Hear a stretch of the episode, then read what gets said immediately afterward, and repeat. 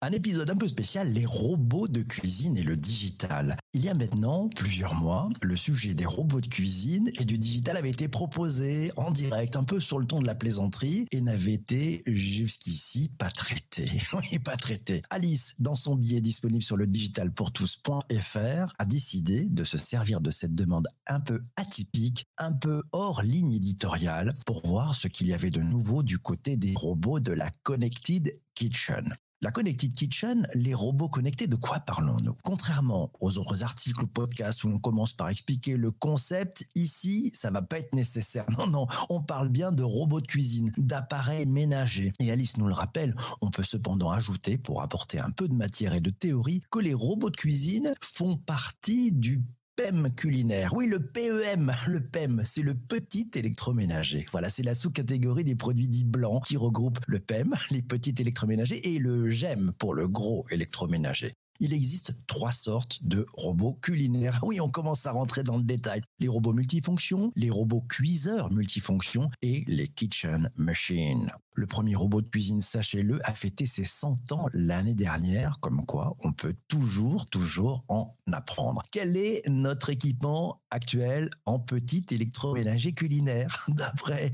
une étude de TNS Sofres. Pour le GIFAM, c'est le groupement interprofessionnel des fabricants d'appareils ménagers, 75% des Français interrogés possédaient un batteur, 71% un mixeur, plongeant, 64% un robot multifonction, 57% un cuiseur vapeur, 13% une yaourtière et 10% une sorbetière. Avec d'autres articles, Alice nous a mis les sources dans le billet que tu trouveras sur le digital pour tous et tu pourras constater la forte augmentation de l'équipement en termes de robots culinaires. GFK, l'Institut GFK parle même d'un million d'appareils vendus en 2019. Et puis, on peut aussi parler du souhait de beaucoup de s'équiper. Sache-le, 96% des Français non équipés en souhaiteraient un, un de ces robots connectés. Entre l'engouement pour le fait maison, la prise d'importance du manger sain et les confinements dont il faut s'occuper, le taux d'équipement en produits, en produits d'électroménager culinaire, en petit électroménager culinaire a dû encore bien augmenter, d'autant que la guerre commerciale fait rage. Face aux références telles que Thermomix, Kenwood ou Magimix, des acteurs sont arrivés avec leurs robots à prix cassé, comme Intermarché ou Silvercrest et son Monsieur Cuisine qui est chez Lidl. Sans Internet, nous signale Sanjay, les robots de cuisine ne fonctionnent plus. Ah, c'est vrai qu'il faut qu'ils soient connectés. Quid des robots de cuisine et du digital, me demandes-tu? Alors à en croire, les études comme celle de Promotelex, c'est en 2019, la cuisine est la pièce préférée des Français et la deuxième pièce où les objets connectés sont les plus utiles. La cuisine, c'est un peu le hub de la maison par lequel toute la famille passe et où elle pratique des activités variées. Digital et cuisine sont donc en phase. Par ailleurs, les Français veulent se simplifier le quotidien, gagner en confort, faire des économies et se divertir. C'est donc une pièce amenée à se digitaliser et à recevoir des appareils toujours plus robotisés et autonome. Est-ce qu'un robot culinaire qui fait les courses, c'est possible Nous pose comme question Magali. On verra. Pour qui aime les innovations liées à la maison connectée, le, le Consumer Electronic Show de Las Vegas, on appelle ça aussi le CES, et aussi le lieu parfait. Alice est allée voir et rechercher dans les rapports du fameux Olivier Ezrati, le spécialiste Frenchy incontesté de ce salon. Il est fan de cookware et il est possesseur de robots culinaires.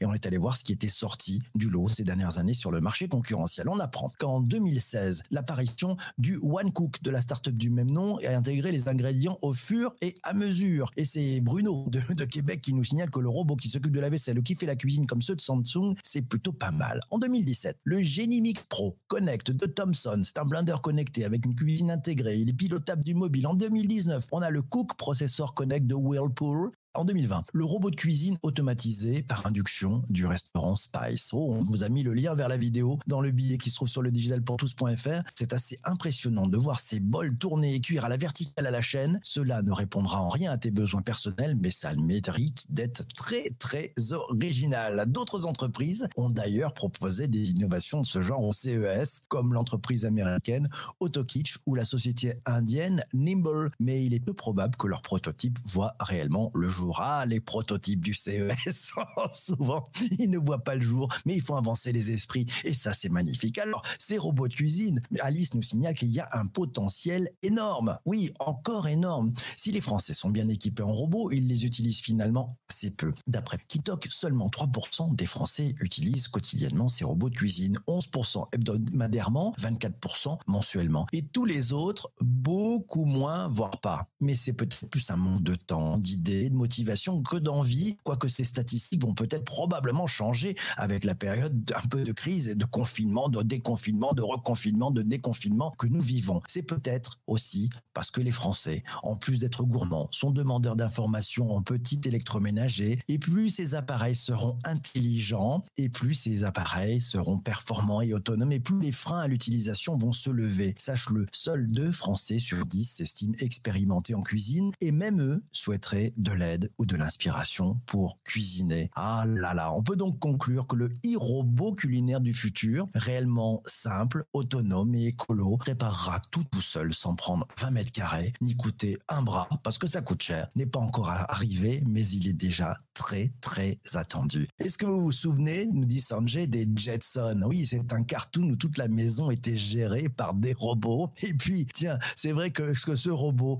ouais, ce robot très top, ouais, présenté aussi, euh, bah, ça a été présenté. Il y a plein de choses qui ont été présentées. Il y avait des robots de cuisine aussi révolutionnaires. Et puis, c'est Lionel qui nous dit qu'il y a une, la résistance du vieux mixeur plongeur de sa grand-mère dont il a hérité l'interroge toujours par rapport à l'obsolescence moderne. C'est vrai, c'est vrai que ça, on peut dire ça fonctionne un peu.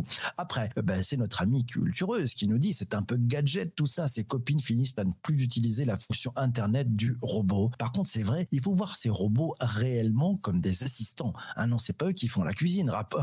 il faudra vous en rappeler. Non, non, ce sont des assistants. Ce sont des petits commis. Oui, voilà, c'est des petits commis qui vont aider celle ou celui qui prépare la cuisine à pouvoir accélérer, gagner du temps, avoir une température idéale, avoir un mixage d'une finesse incroyable. Et puis il y a aussi plein de choses parce qu'il y a aussi la possibilité, et c'est Lionel qui nous le signale, il y a aussi de l'audio avec Audible qui suit ses mouvements avec ses recettes assistées. Et ça, ça peut aider. Le robot idéal, selon Magali, c'est celui qui te donne des idées, qui te fait à manger, mais aussi les courses, ou plutôt la liste des courses. Oui, parce que faire les courses, c'est pas encore gagné. Quoique demain, ça pourrait être totalement connecté. C'est vrai. On a parlé sur ce CES de cette petite machine qui repasse, qui fera aussi la cuisine quand il pliera les vêtements. Ça, c'est le fameux buzz du CES. On le retrouve à chaque année et chaque année, ils nous font croire que ça va sortir. Mais c'est devenu ce qu'on appelle un running gag. Ah, le chef dans la boîte nous signale Massio. Oui, c'est bien ça. On pourrait définir aussi ce robot de cuisine digital, peut-être pas comme le chef dans la boîte, mais le commis est dans la boîte. Et ça, c'est plutôt pas mal. Mes amis, mille merci d'avoir écouté cet épisode du podcast sur les plateformes de balado-diffusion traditionnelles. Merci d'être arrivé jusqu'ici. Je te laisse. J'ai rendez-vous avec celles et ceux qui sont en direct sur YouTube et sur Twitter en ce moment. On a plein de choses à se dire et plein d'annonces à faire.